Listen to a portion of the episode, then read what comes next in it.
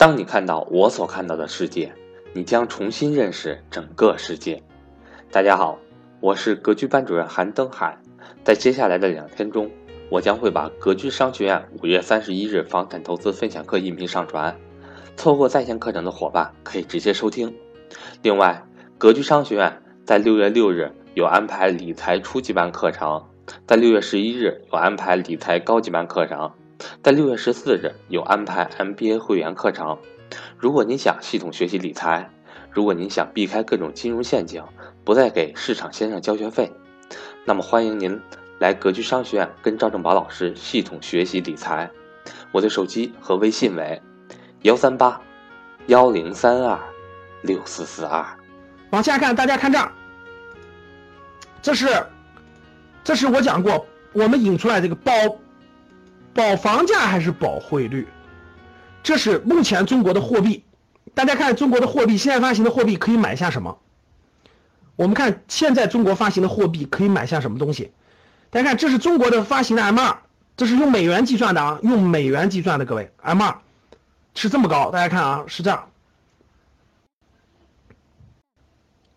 往这儿看啊，二十二万亿左右。那中国的 GDP 是十万亿美元左右。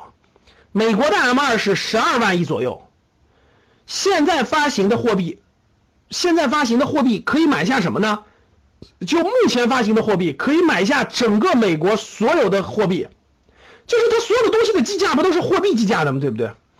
可以买下整个美国发行的货币和半个欧盟，就中国现在 M 二的这个发行量是可以买下整个美国，包括半个欧盟。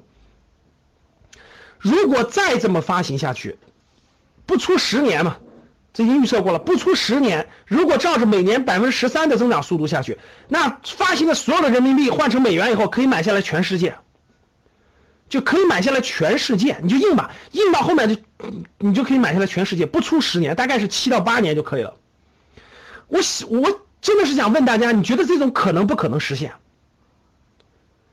可能不可能实现？还这么印，那就印吧，反正这个这个这个。那个叫什么？那个印钱万岁是吧？只要印钱，所有问题都能解决，那就印吧。印到最后的结果是什么？你们知道吗？所有人还想着印吧，继续印钱，房价继续涨，还涨。各位看看，这钱已经到现在，真正真正有有实力的人、有头脑的人，早就把人民币换成别的钱去买海外资产了。最牛最牛那批人是不是这样的？大家想想，李嘉诚。是不是把整个英国的英国都快买下来了？万达的王健林是不是去国外买了？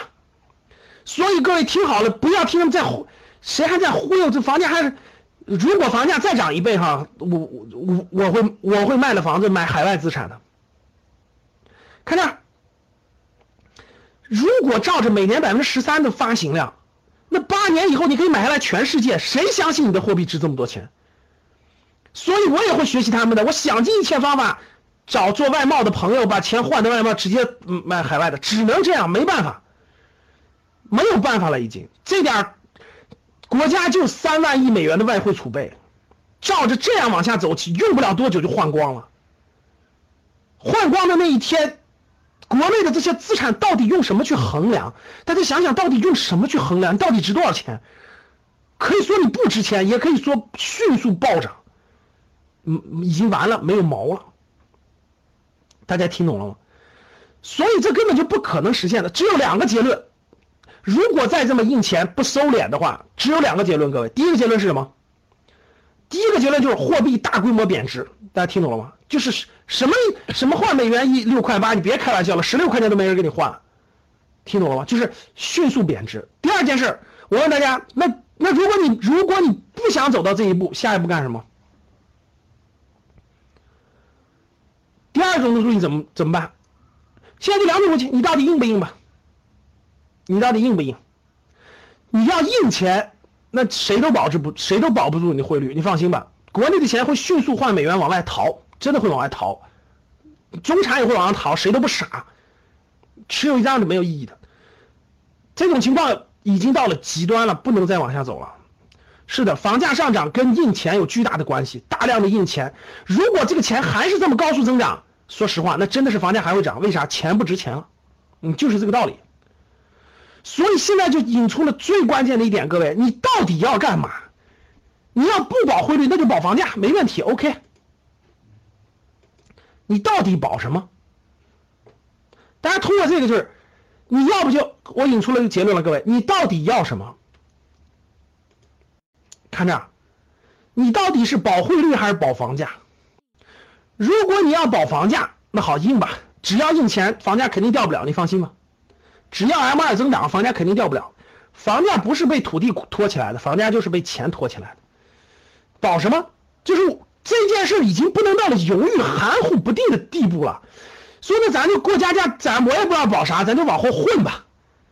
含糊了，这已经拖到啥地步了？到底选哪条路？你到底怎么选？各位，这一点你要明白了，你就能看清楚大趋势了。你到底怎么走？你说吧。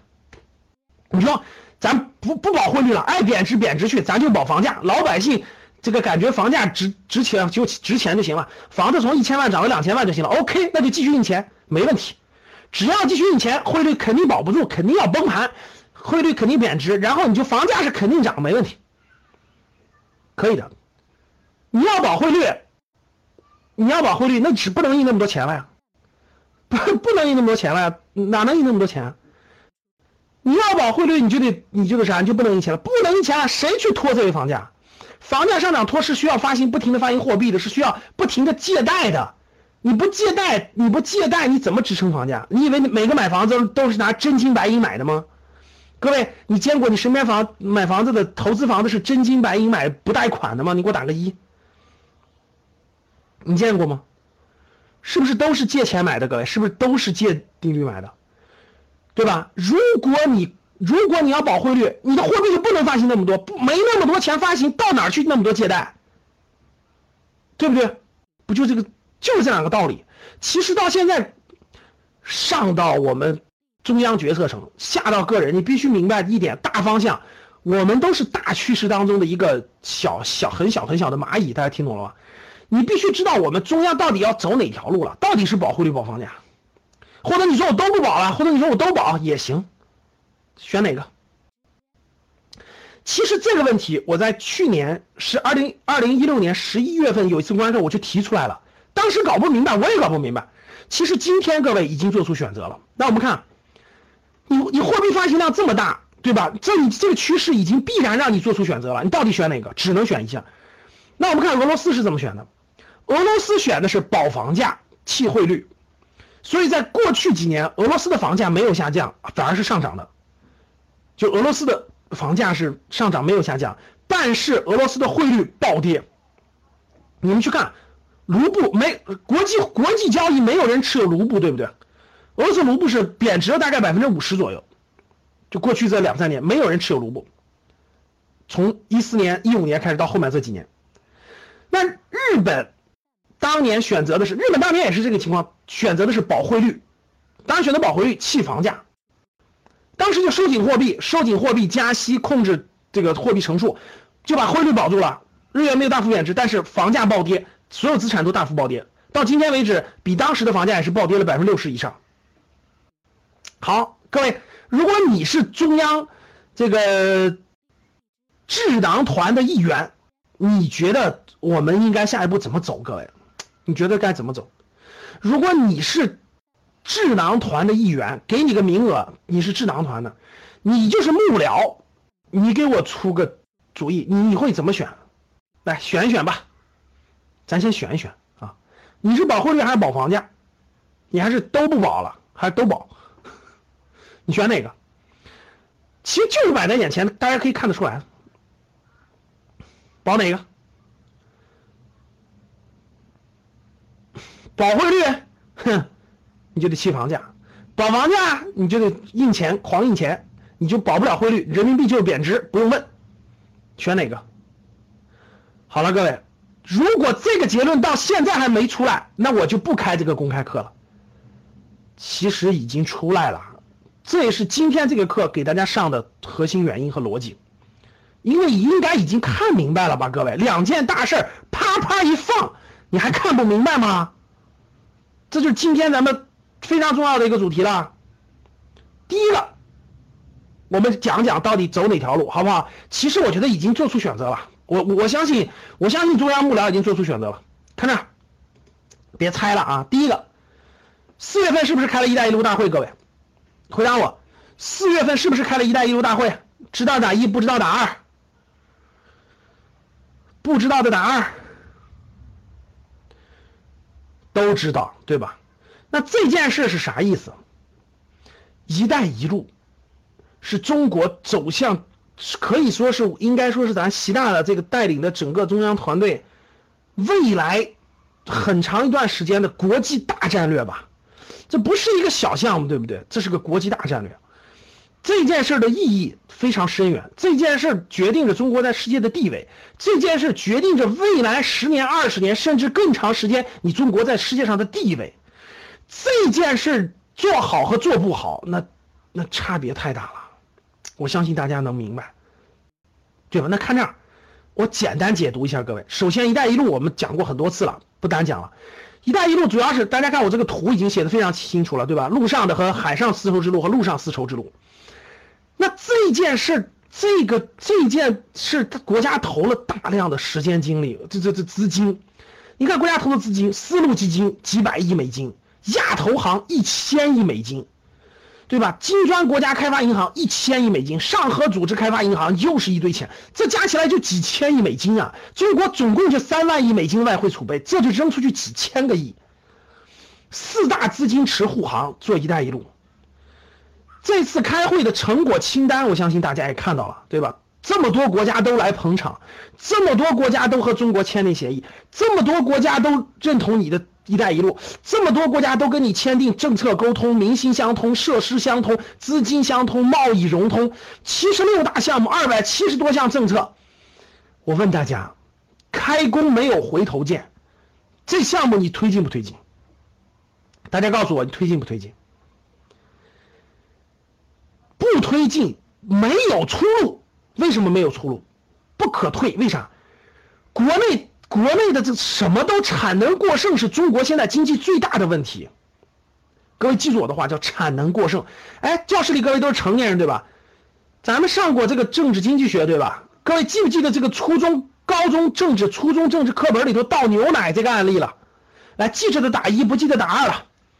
就是咱叫资本主义经济危机的时候倒牛奶这个案例，记不记得了？记得打一，不记得打二啊。来，大家回答我，这个。是为什么这个奶农要把牛奶倒掉呢？为什么不能送给大家喝呢？回答我这个问题。教室的各位，我们重新学一学正经学，就为什么要把牛奶倒掉呢？那么好的牛奶送人喝了不就完了吗？为什么要倒掉？回答我。哼，哎呀，各位好好调研调研去。中国现在有没有倒牛奶的现象？有没有倒牛奶的现象？回答我。现在想明白没想明白？我当年就不明白，为啥要倒了呢？喝了不就完了吗？为啥要倒了呢？回答我。现在鸡蛋，大家知道鸡蛋便宜到什么地步了吗？哎，你你们谁知道现在鸡蛋便宜到什么地步了？鸡蛋一块多一斤，我的妈呀！鸡蛋是不是一块八九一斤？各位回答我是不是？从来没有这么便宜过吧？一块八九，你说养鸡蛋的人亏死了。所以很多人就真的是扔鸡蛋，你知道为啥他要扔吗？为啥不能送人？大家回答我，鸡蛋为啥不能送人？牛奶为什么不能送人？回答我，就别扔了呀，别倒了呀，咱送人不就完了吗？因为送了就更没有人买了，听懂了吗？他现在这么便宜都不买，你把鸡蛋送给他，他更不买了，你只能饿死，听明白了吗？这叫什么？这就叫产能过剩。我问大家一个问题，我问你们一个问题，你们去其实教室里你们所有人都都财务自由了，对吧？我给你们讲一个我最大的感受，我去超市的时候，我去这个超市的时候，我现在每周不都去超市吗？我去超市的时候，我现在从一楼转到三楼，从三楼转到一楼，什么沃尔玛、物美什么的我都转。你知道我转完了什么感觉吗？第一，哇，我终于知道什么叫财务自由了。到超市里逛了一圈，什么都可以买得起，这是第一感觉。听好了，所有的东西我都可以买得起，只要超市里的东西我都可以买得起。不就是电视吗？也就几千块钱。第二，我没有一样东西可以买，听懂了吗？就是当我去超市转的时候，哇，我终于感受到什么叫财务自由了，因为超市里所有的东西我都可以买得起。第二件事是，为什么我一样东西都不想买呢？各位，你们有没有这种感觉？有的给我打个一。就去超市时候有这个感觉的，给我打个一，给我打个一。就是你去超市，你你发现你什么都能买得起，不是因为价格贵你买不起，而是因为你什么都能买得起，但是你没有任何东西想买。我每次去超市逛完了，我跟我就硬着头皮想买点东西，我就买点喝的呀，买点什么一点吃的呀。我就回想我当年当年没钱的时候，这个看到超市里什么都想买，但是真没钱的时候，怎么没那感觉了呢？我就我就每次去超市我就琢磨，我说我当年这个这个对吧？那么年轻时候到超市里，我什么都想买，什么都想吃，怎么今天什么都都能买得起来，但什么都不买了呢？哎呀，我好痛苦呀！我不知道什么原因。后来发现，随着年龄的增大，对吧？健康第一位了，得管住嘴了，不能乱吃了，所以很多东西都不敢吃了，也不能买了。哎呀，真可怜呀，各位！等你有钱买的时候，你不敢吃了；等你想吃的时候，年轻想吃时候，没钱买。所以各位，其实最后你有钱了，教室里各位，我相信你们来学习，未来都能实现财务自由的。但最后实现了财务自由的结果就是这样的：很多东西想买，你再也再也回不到年轻时候想买的心态了。好了，我们言归正传，各位，产能过剩才是现在中国经济最大的问题。你如果不打开、不走出来这条路的话，还固步自封的话，这些东西更消化不了了。我说的对不对，各位？同样道理，可不是只过剩了牛奶，只过剩了鸡蛋，还有什么？还有很多东西过剩了，包括水泥。钢铁、家电、衣服、鞋子、领带、塑料、化工产品，你我跟你说，你只要能说得出来的，全过剩了。你你试试，我说对不对？那大家看，那为什么搞“一带一路”呢？中国需要打开更多的市场，大量的市场。中国打开这个市场以后呢，把欧洲、亚洲和中东地区的大量的市场给它都够都引。连起来，通过中国大量的基础设施的建设，通过高铁，通过铁路，通过港口的轮船货运，把整个市场欧亚大陆，欧亚大陆打通这个陆上经济带，让它重新把这个市场重新打开了。所以大家想想，这个战略大，你看这些推出的背景的出口滑坡等等等等，原来还美国的这个 TPP 还限制中国的出口等等，现在中国自己搞一带一路。听明白了吗？那大家想一想，这个这个打开以后，可以消化国内的产能过剩，可以对外贸易增加，可以加快人民币国际化，这才是最关键的。当沿途各个国家都都都入了你“一带一路”整个体系的话，我问大家，他们修桥也好，修路也好，搞各种贸易也好，做港口也好，用什么钱？你回答我，用什么钱？回答我用什么？是用人民币啊，因为谁借给他们的钱？中国借给他们钱的呀。什么亚投行、丝路基金，乱七八糟，这些都是拿人民币结算的。这件事才是真真正正的大格局。当沿途这些国家用人民币做结算的时候，人民币就真的走出去了。我问大家。花了这么大的力气，辛辛苦苦搞的一带一路，这么国这么多国家投入，这么多国家相信你，结果，我吃了你你就贬值，我吃了你就贬值，我吃了你就给我贬值。我问大家，你还有没有信用了？来回答我，各位，你还有没有信用了？回答我。你说，哎呀，这个这个，我们这个这么积极的参加了你们的这个。“一带一路”大会，对吧？我们这个签了协议，我们的铁路、我们的交通、港口，什么肯尼亚的、泰国的各个方面、印尼的都签了，中东的全用人民币贷款，用你人民币结算。结果你疯狂印钱，狂贬值，谁还相信你？谁还会用你的货币？那家还不如用美元呢。我说对不对？听明白了吗？那我问大家，谁大？什么事儿大？听懂了吗？其实“一带一路”就给出政策了嘛，保哪个？你说保哪个？你说哪个大？你说哪件事重要？听懂了吗？讲到这儿的时候，这段这一段听明白了吗？听懂了吧？好，那讲到这儿了，各位，那我问大家，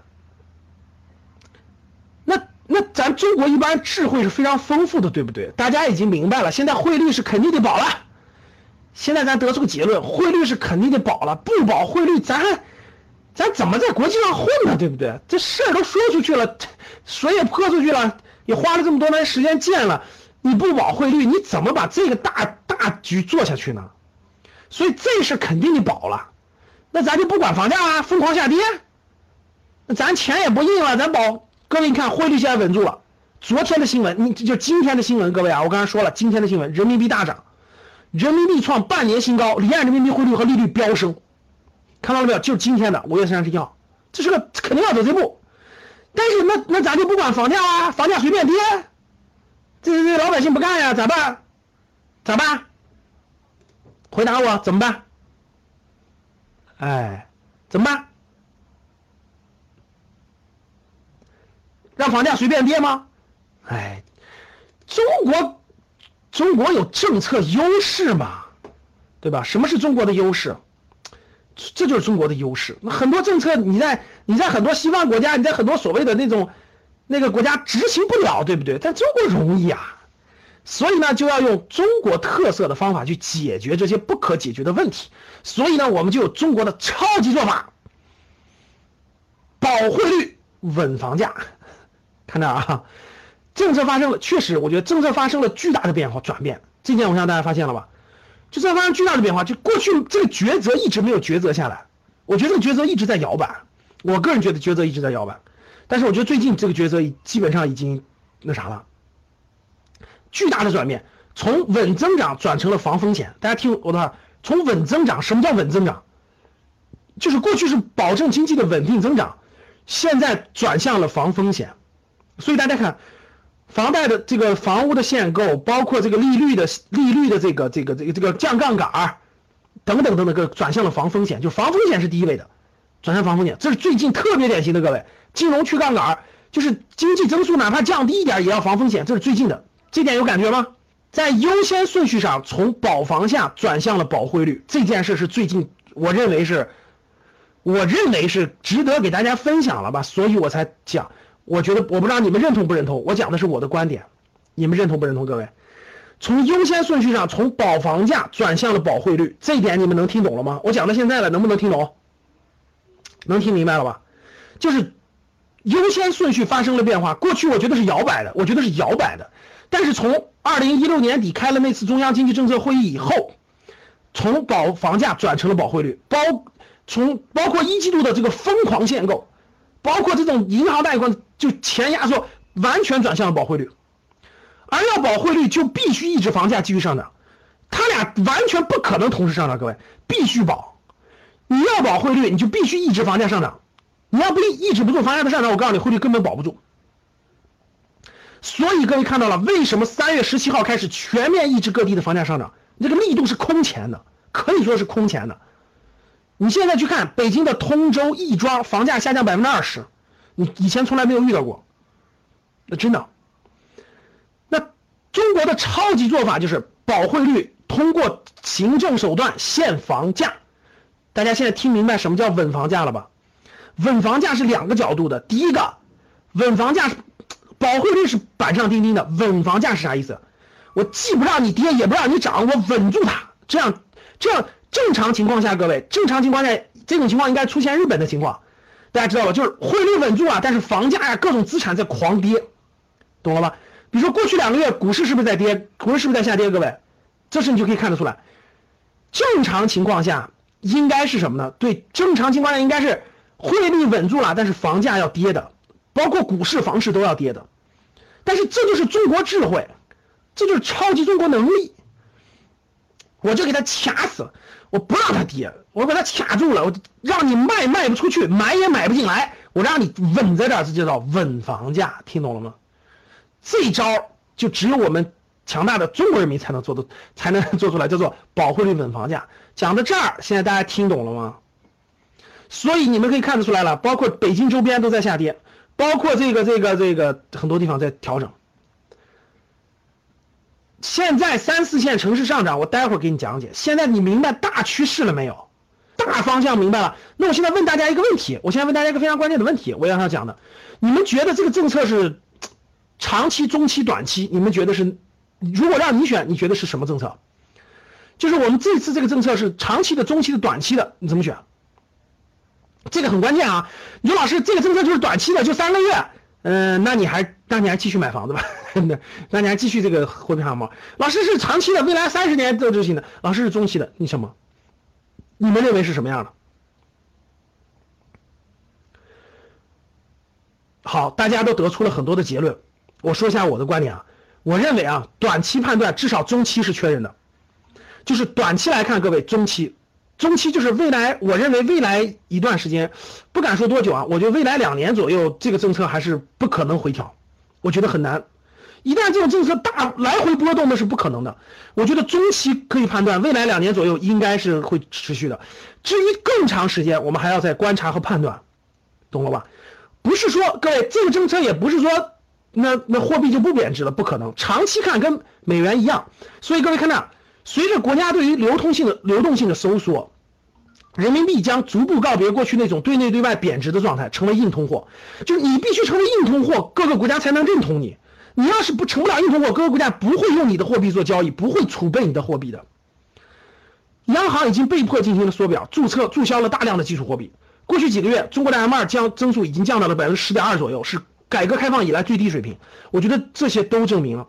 然后再加上外汇占款，再加上美国加息。如果你现在还不调整，未来的未来就更更难了。我觉得未来极有可能 M 二的增速会逐渐下降到与 GDP 的速度相一致的水平，可能会下降到百分之六、百分之七左右，可能这是正常的。我觉得这正常。这样的话，各位通货膨胀就会大大的降低，就是货币的贬值率就会大大降低。就是你放十年、二十年，它肯定还还是贬值的，但是它贬值这个概率就会大大降低，就是这个速率就会大大降低。大家听懂了吧？那今年国家又是个监管年，楼市调。楼市管控、去杠杆，加上加上上层决策的人民币国际化的决心，必然会千方百计的稳定人民币汇率，包括缩表、降低 M 二的增速、加息、降低人民币的贬值、增加人民币汇率的稳定性。人民币的国际化需要人民币币值的稳定，甚至是坚挺。决策层越来越清晰到，人民币币值的稳定是各方面的基础，我觉得也是中国老百姓的基础。如果谈这样毛下去，我觉得连中产人群都要换美元啊！我说对不对？所以我觉得，我觉得这应该是个拐点吧。所以这堂公开课为什么我说非常重要的，我放在这个地方给大家讲解。